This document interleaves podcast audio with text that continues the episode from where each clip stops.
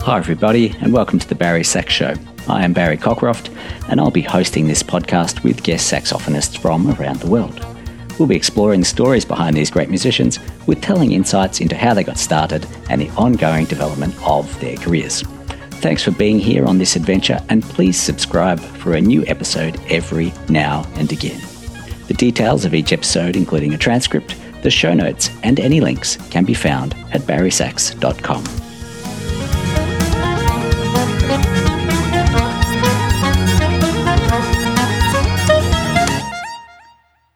Hi, everybody, and welcome back to the Barry Sax Show.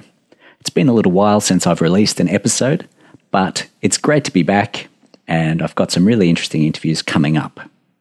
For those of you who are already isolated or heading into isolation shortly due to the coronavirus, I wish you all the best, and I hope that these interviews can, if nothing else, fill in a quiet moment for you to enjoy hearing from some of the great saxophone players from around the world. Life's intended path is often affected by timing and sudden opportunity. The fortunes of Yolanda Brown, for example, although always driven by her talent, intelligence, and facility to get things done, have at crucial moments offered up some unexpected options. As a child, she tried piano, violin, drums, oboe, and more before settling on saxophone as the instrument closest to her own musical voice. Later, as an academic, she notched up two master's degrees in operations management, began a PhD, and learned Spanish to fluency. Only then did she veer decisively back to music, when her part time gigs as interval entertainment on London's comedy circuit blossomed into a first sellout solo concert at the Mermaid Theatre in Blackfriars, UK. She's christened her 2012 debut recording with characteristic humour, posh reggae. Aside from the awards and tours throughout the world, she has hosted her own shows on Sky, BBC Radio 2, and for British Airways in flight entertainment. She's been awarded an honorary doctorate from the University of East London, has taken tea with the Queen and Prince Philip, and loves to drive fast cars around racetracks in her spare time. Please welcome my guest today, British saxophonist and broadcaster Yolanda Brown. So, Yolanda, thank you very much for coming to my tiny little town here in Australia. Oh, I'm loving it. Absolutely loving it. Thank you. It's unusual for us to have, uh, other than at the pub, a guitar and a vocalist, to have any musicians visit the town at all. So ah. it's been a real privilege to have you come. Oh, I didn't know that. But no, we've been welcomed with uh, with open arms, and it's been wonderful to do a workshop to start off with, and then share our music with the school. It was really, really good, and everyone was getting involved, which is what I like. Very good. And you're obviously on tour around Australia. Yes. So you must be pretty busy with that. And I'm, I've been a bit curious because obviously on the news, uh, travel is getting questioned a bit now. How, how, how are you feeling? You know, I'm taking it in my stride, if that's possible. Is I think it's very easy, not just coronavirus, but with everything else that's going on in the world. It's very easy to sort of get your heart going and start feeling fear. And I think you just have to trust that I'm meant to be here. I'm meant to meet you. I'm meant to be in Apollo Bay, be at the festivals and, you know, um, have faith. So I, I trust that I'll be safe and my family too as musicians, we rarely get to play in the one place. Yeah. We're always moving somewhere else. And yeah. my theory is that uh, once someone's heard us, they don't want to hear us again, so we have to go somewhere else. The next, they'll never see us again. now, something that's fascinating for me about your development mm. really is I, I can't decide whether you've done things backwards or if everyone else has done things backwards because you've come to music after studying other things. Yes. And you've de- developed your career sort of by getting the gig and then working towards it. Exactly. And I think that's fascinating. and also, I think we can learn a lot from that. Right. Because the mentality that I see a lot is practice, practice, practice, get as good as possible. Yeah. And then maybe, maybe, maybe we can play music. Yes. And that could be 10, 15 years of work. And I, I really question that because not many people make it through. Yeah. And it seems from what I've heard of you that you've done things very differently and perhaps you could describe. Absolutely. Well, yeah, I thought 15 years ago I was going to be a management consultant. and I was studying a PhD in operations research at the University of Kent in, in England. And I, I always had music. I'd played the piano from the age of six, um, went onto the violin, the drums, and found the saxophone when I was 13.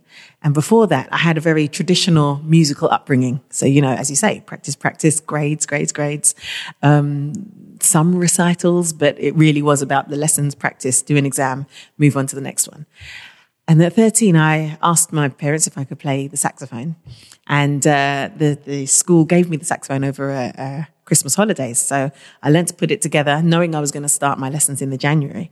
Learned to put it together, started playing along with the radio, work out some Christmas carols, made my way through the book. I played Pink Panther at the end, and a bit of a Gershwin at the end of the book. And um, so when I started the lessons in the January, I went to the class and the teacher said, right, we're going to start page one. This is B. I said, actually, look what I can do. And I love playing along with this track. My dad has a vinyl at home. Let me show you. And it was almost like the teacher went blank. like, this is not what we were taught about teaching music. So she said, okay, that's great. So you, you could do grade five then, like straight away back to grades. So I did that, passed and uh, got back to the lessons. And she said, right, um, now that you are going to carry on, you need to have grade five theory. This is following the English uh, exam system. Uh, so we're going to stop playing the saxophone in the lessons and do the theory exams until we can take grade six. And I said, this doesn't make any sense. Over a Christmas holiday, I had so much joy of just playing for myself in the room, improvising. I didn't know I was improvising at the time, but just finding tunes, finding notes, how they fit together, how it made me feel. And none of that was being reciprocated in the lesson. And so I decided to stop learning with, with stop learning traditionally and play for myself. Um, and music was always a hobby. So it wasn't that I was thinking I was losing out on anything. In fact, I thought I was gaining. I was able to play my feelings, express myself the way I wanted to with the instrument. Um, and I never really saw it as a career. I don't think I'd ever been exposed to seeing a musician come into my school like I've just done here at Apollo Bay and do a, a, workshop or, you know, show what it would mean to travel the world or, you know, music is, is a, as a career. It was always a hobby. And uh, over a holiday between it, it, while doing my PhD, so we fast forwarded quite a lot. Um, I always had the saxophone. My parents bought me the saxophone, which was great, so I could take it with me to university. But it was a way to go to a jam session and meet people. It was never never for for studying, you know.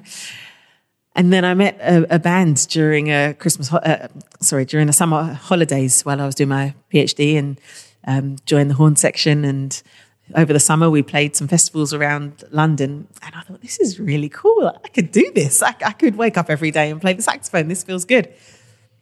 But then feeling limited is, is a difficult word, but hearing things that I wanted to play but couldn't quite do it because technique is one thing that I had skipped.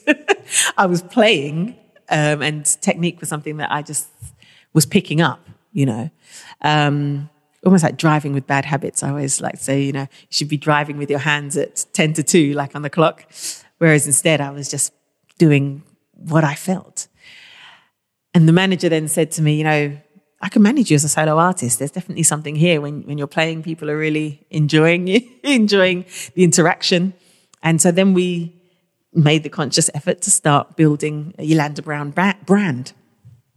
And um, of course, then I haven't come through a conservatoire. I don't know the music industry. I don't know anybody in the music industry. We don't know booking agents. We don't know anything. And so we've had to grow an audience organically. And so that was uh, 2007. We booked the Mermaid Theatre in Blackfriars, London.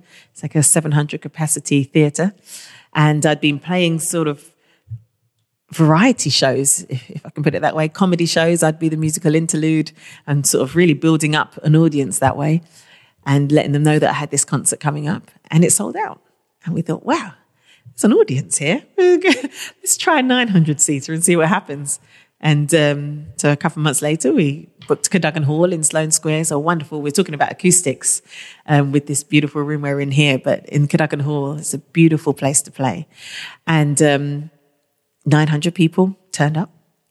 And again, you just think there's something here, you know, and bit by bit started building an audience and it's not easy. It's, it's organic.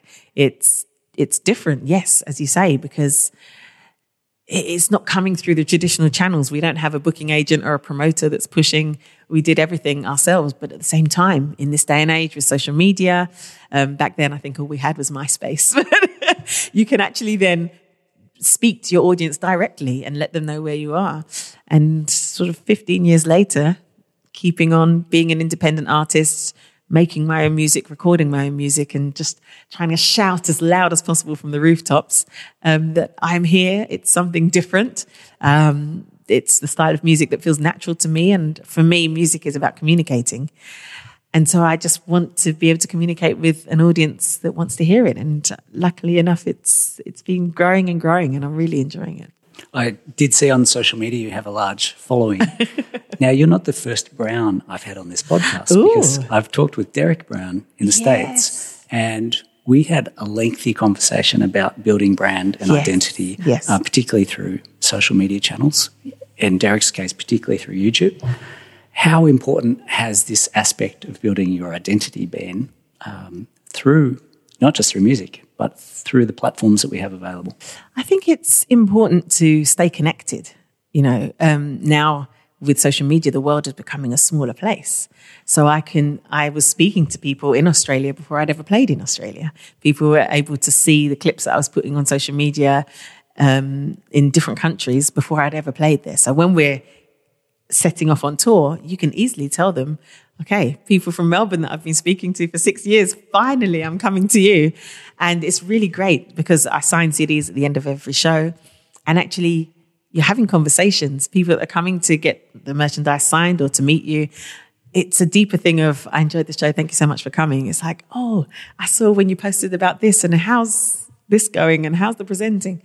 How's the TV show going? You're having a really in depth conversation. And I guess you feel that the audience know you a bit better. Are you surprised nice. sometimes what people know about you? Yes. I think I am also very wary of social media. So for me, I like to communicate what I want to communicate and I, I hold on very closely to my privacy. So I wouldn't necessarily post about family or what I'm eating. you know, that's not how I choose to use social media. And I understand that when you do, you do get more followers because people do want to see the inside of your life. But at the same time, when you want to close that door, you don't always have the option. So, um, so yeah, so I am quite private in terms of my private life. But of course, sharing where we are, what we're doing in different places around the world, that's sometimes the only way some people get to see it. Um, having a TV show and showing what's behind the scenes and, you know, where the cameras are and things like that. Some people have never been to a TV studio. So that's lovely. And so, so the conversations do direct towards my work and my career. But it is lovely to know that people see what I'm doing on, on a day to day basis. Yeah. I've been really interested lately in this idea of the reclusive musician mm. because I think musicians need some peace and quiet to work on their craft. And it's this irony of you have to have some time alone before you can stand in, hundred, in front sure. of hundreds of people. Sure. So you've got this dual character where you need alone time, but you also need this very public yeah. uh, persona where people are following you and, and essentially paying you as well. Yeah. It's an important part of it. Like for me, it's very important to turn off things. If mm. I'm working on some music, I don't really want some interruptions. It's hard enough to find a bit of time that's quiet anyway. So turn things off. Uh, how do you approach uh, your involvement with that? For me, it's having a work me and a home me. Hmm. Uh, and in music, there is a work me and a home me too. Uh, as I say, my sort of journey in learning the saxophone and learning my voice has been the reclusive person anyway, because that's been me in my room playing my emotion or I don't know, transcribing very, very rarely, but transcribing a solo or playing along to a song that I like that is my alone time. I don't necessarily put that on the stage. Um, and the same with social media. I, have a family. I have two daughters. I've got a seven week old and a six six year old. Um, and so that's my my home and a husband, of course. and you know that's my home time. And I think it's important to have have that balance. We call it work life balance, don't we? And that it's the same in music. You you have the music that you create for others to enjoy and to to be involved with and to interpret. But you can also have a music time that is for you, um, where you're trying out something new or just looking out of a beautiful window like here, playing towards the sea and whatever comes out comes out. It's not recorded. It's not it's not going to be used for anything. It's just for that moment. And if you can have both of those, I think you can maintain quite a, a happy existence. It's when they bleed into each other or you lose one that yeah, I got to hear you play this morning uh, live, which is wonderful. And it seemed to me that although you're improvising, that seems too formal a term. it seems exactly that you're playing what you feel like. Yes. And I, that seems different. Improvisation sounds like something you would go and do. Yes. Whereas playing how you feel, something you might express. Sure. And I like the way that you just weave the ideas that come to you into what you're playing at the time. yes. Is that, would you say that's your style? Is that your thing? I think it is. Yeah, I think I see the saxophone as my voice. Um, having said about the instruments that I played or was introduced to growing up, the piano, the drums, the violin, playing the saxophone, the only distinguishable feeling I could ascertain was that everything I was playing on, I was playing on the piano and I had to find the room where the piano was and make sure that I had that time and I had to leave it when, you know, someone else wanted to play or I was being called for dinner or something like that. The same with the drums. Oh, you can't play it at this time or you have to go to the drum room or have to be at home. Whereas the saxophone, it was portable for a start. That was new for me. I had to use my wind to, to make a sound. And then it instantly became a voice. And so I think I've always played in a way, the lyrics are in my head, but the the sound and the the notes that come out are what I would be saying. So it wouldn't necessarily sound like an improvised solo, but it's me speaking, you know. Um, and I guess yeah, that is my style, and it's something that in workshops I like to try with musicians because we are taught formulaically how to play music. It's this chord, and you can play these notes, and then you can mix it with this. But actually, what if you just wanted to make a squeak? It, that, there is no notation for that. you know, what if you just wanted to play a subtone? Just have the sound of air for a moment in a solo. How do we how do we express that when when we're taught? There's no there's no reason why that can't be part of the music. And so for me, that that that is the style that I taught myself, I guess, and how I how I the sound that came out when I play the saxophone. And that's what I try to recreate, especially for this beginner level that I met today, for example. They'd had one lesson. They've brought me over from England to do a workshop for an hour with 25 children that have only had the instrument for one lesson. Some haven't even played it yet. But there's no reason why we can't make music together. And by the end of it, they were doing trills. They were, they had, they were playing whatever they felt. They might not know the names of the notes, but the sound that they were making was joyful. They felt that they were putting a stamp onto the the bass that the band was playing. They got to play with the band, you know. And for me, that is making music because you can inhibit that sometimes when it's like, well, you can't play with the band just yet. You're not quite ready. Let's, you know, let's go and play B for, for 25 minutes. And I think there are different ways to learn. And it was wonderful to see them trying something new and putting themselves out there. Do you think your own experience of being held back a little bit by your first teacher, uh, or being held back so much, but as being sort of funneled Mm. into a tr- traditional model, how do we balance the structure of traditional learning Yeah. with the freedom of creativity? And would you have anything to say to teachers? What should they do when a, student comes along who, who needs that bit of space? Exactly. And that's exactly it. You've, you've hit the nail on the head. Some people do respond better to a traditional sense of music making. But when a student comes along that you can see is outside of that remit or sort of the, the joy leaves their eyes when you start saying, let's, let's play this scale. I think it's important to balance both because you do need the technique and you do need the discipline and you do need that traditional form of of music making, that basis, the tools to be able to express yourself. Because there are times when I have to go back and research something because I can hear it in my mind. It's something I want to say, but my fingers won't do it, or my embouchure won't do it, or whatever. So we need to have a balance of both. And I think for the teachers, I speak a lot at teaching conferences, especially for music, and we always have to tap back into what brought us to music in the first place, what made us fall in love with music in the first place. And many times it can be, you know, imagine your most joyful moments listening to music could be at a wedding.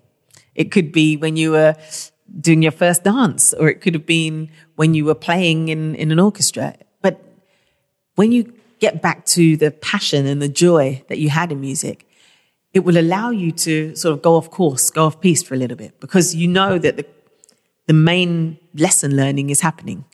I think that with teachers, they're worried about, am I, have I ticked off everything that's meant to be happening in the syllabus or, you know, have I gone through every single page and done, done it in the exact order that they've prescribed? Today we were learning staccato, you know, um, in a book, there might be some exercises you play, follow these tunes and follow this notation.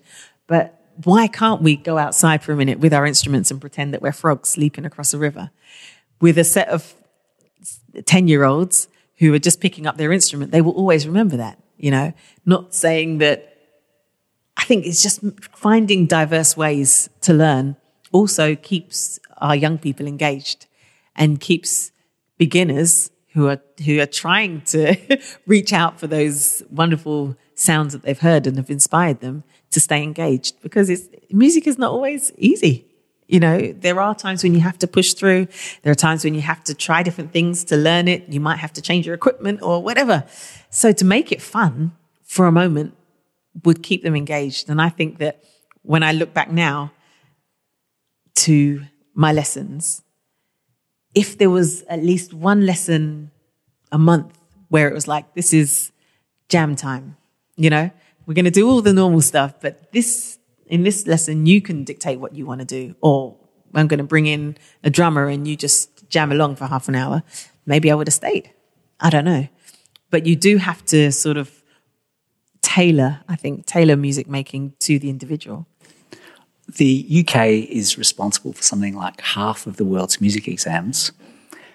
Is there space in in the UK for what you're talking about? Or is it a really dominant system that doesn't leave much room to move? I believe so. And I think that we're in a time now where we're understanding that people work in different ways. I think that's another thing. You can't just teach one way and expect everybody to go down that route. And now there are different ways to learn. There are different organizations you can join, different groups that you could learn from. Um, so I no, I, I have faith. I believe I believe that uh, I believe that, that there will be a time where you know people can learn in different ways. There are jazz grades now, not just classical grades. You know, um, so we're moving towards a time where yeah, different different needs are catered to. I guess the other development too is the inclusion of improvisation inside of yeah. a formal exam. Yeah, that's interesting. Is does it belong there, or is improvisation really something that should be done spontaneously with people? Yeah, it's a hard one. that was always a, a, question I had, you know, even when we used to write poetry growing up. How do you judge a piece of poetry unless you're told you need to write this in rhyming couplets or you need to, you know, write it in stanzas of four lines? You know, if you're given a, a set directive of how you're meant to do something, then you can judge it. But if it's just write a poem, someone could write tree, full stop. And that could be a worldwide poem. that could be an award winning poem. But you might get an F for that on a GCSE. so I think there are, it, it's, it's quite hard to grade improvisation unless you're saying, this is this chord structure and I want you to follow it. Uh, it, it, it's hard to grade improvisation, I think. If you're talking about expression, we're talking about traditional improvisation, then of course. Um, but expression is, is a different thing. And I think it's quite hard to. to and perhaps we don't have the right to judge or assess someone's creative yeah. efforts like that. Yeah. And I think we, we, we are living in, in a world where there's so many different types of people, different backgrounds, different lived experiences. And you can choose where you want to hear music. So, you know, if something's not jazz enough or something's not bluesy enough or not classical enough, it's fine, but there might be an audience for that and let that audience enjoy it. You know, if we're talking about industry. And there is space, I believe, for every, every music maker because you will find an audience that likes to hear it. And that's the audience that you play to. Now, you've got uh, a band touring with Yes. you, a wonderful band. And I noticed on stage you interact a lot with the different musicians, um, often individually. You'll take it in turns, work your way around. Is that to to highlight them, or is it to give you something to feed off? I mean, what's your approach with that? Um, so for the performance we just did, I think I did it more for the students to hear all of the instruments. Uh, so in a concert, of course, it, based in jazz as well, everyone will get a solo. Um, or if, if a song feels like "Oh, this needs a piano solo, then I'll point the finger of doom at, at my piano player and he'll take off. Uh, so yeah, it, it was a lot more concentrated, um, what you saw at the school. But I think it is important because we have our set list, but actually, what we've been through that day, traveling for four hours on the road to Melbourne, or um, I don't know, turned on the news and heard that there's the, the outbreak is even worse. Will we be living in Sydney for the, for the next couple of weeks? All of those things come out in our music. So whether when we play the head of the song, I can feel. I can kind of I can feel the energy of the band, and somebody might have something to say. Rick on bass might have something to say, so say it, you know. And I think that's when no two shows are the same, even though we have our set list, even though we have the album repertoire to play. No two shows are the same. We have an audience that are coming for that particular event. And it's nice. And actually, it helps me because I, when I meet people at the end, they say, This is my sixth show this year. And I'm like, Oh God, I don't think I changed up the set list that much. but for them, the show is different every time because everybody's got something different to say. Everybody's going through something different. Um, so it's nice that way. It, it's nice that everyone should get their, their moment to, to speak. Yeah. Now, you've branched out into other forms of media besides playing the saxophone. How important has that been, one, to your profile as a musician, but perhaps the other way around as well? Yeah. Um, does your saxophone playing affect your TV personality and your following?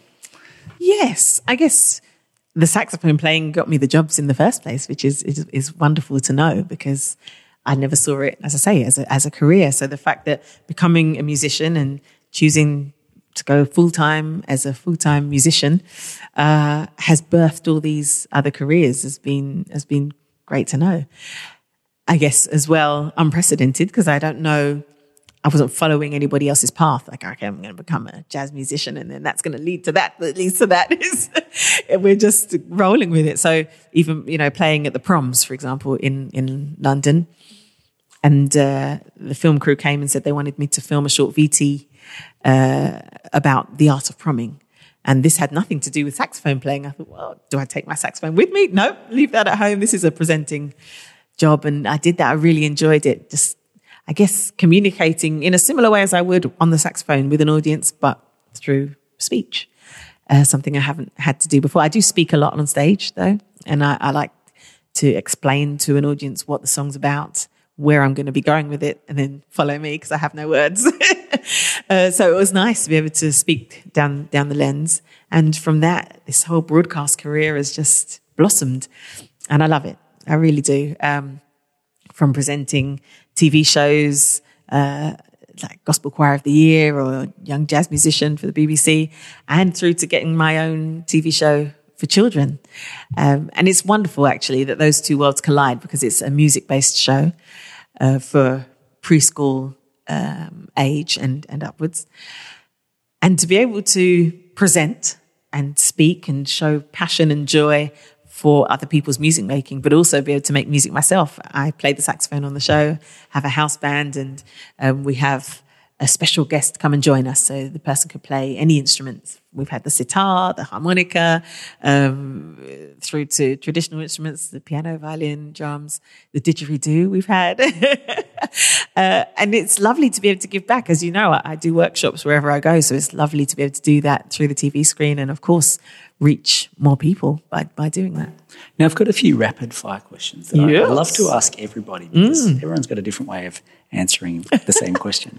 So, is there anything that you believe that other people disagree with? Oh, oh goodness. this is meant to be fire. Oh, um, that other people disagree with. Well, I'm, I'm thinking musically. But, oh, you know, musically. yeah. Oh, right. This is musically. Okay. Well, I, I believe that it's kind of on the statement you said. Yes, you should continue to build yourself, practice, practice. But I believe that you should share along your way, along the way, and that goes into my into life as well. You don't have to wait to be a multimillionaire to give back. You can give back along the way. Um, so I think music is about sharing. We are creatives. Share with the audience along the way. All right. If you could only play one piece from now on, which piece would that be? Ooh, that's an interesting one because I never think of music in pieces. Um, I just think of it as it could be a long improvised piece. So I'm going to say, I'm going to say summertime actually, and with many interpretations. As you demonstrated uh, before. if you just had one hour to practice, how would you spend your time? One hour to practice. If I was here in this room, it also depends where I am actually, uh, because practice is always different depending on where you are. Uh, if I was here and looking at the ocean, I'd probably start with some long notes just to get some nice calming breaths out. Um, I don't know. If I only had one hour, I'd just play what I felt. I, Yeah. I wouldn't stress on making So it would it be about improvising. It would be improvised, yeah. fully. Now, if we learn from our mistakes, is it okay to make mistakes? Absolutely. Yeah. And if you believe in jazz, none of it was ever a mistake. Before you walk onto stage, is there anything that you do personally Mm. that will help you to perform at your best? take a deep breath. Uh, take a deep breath and don't think about anything else. Because I find that everything is so subjective.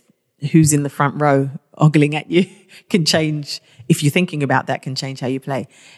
Uh, As you know, I play with amplification mostly because we play in uh, concert halls or festivals or whatever. So the sound might have changed. My ears might have changed depending on how long I've had to, to prepare.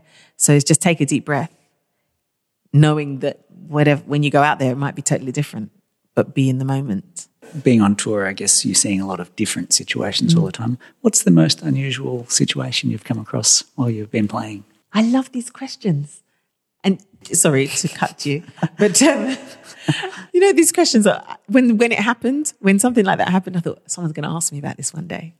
I think the thing that I love most, I'm probably changing the question a bit, but I love when an audience member, I can see everybody in the audience, and I can see audience members that aren't quite converted yet. Hmm. They're thinking, yeah, she doesn't really play jazz, and she, I don't really get it. What is the what? But I'm here anyway because my wife has dragged me.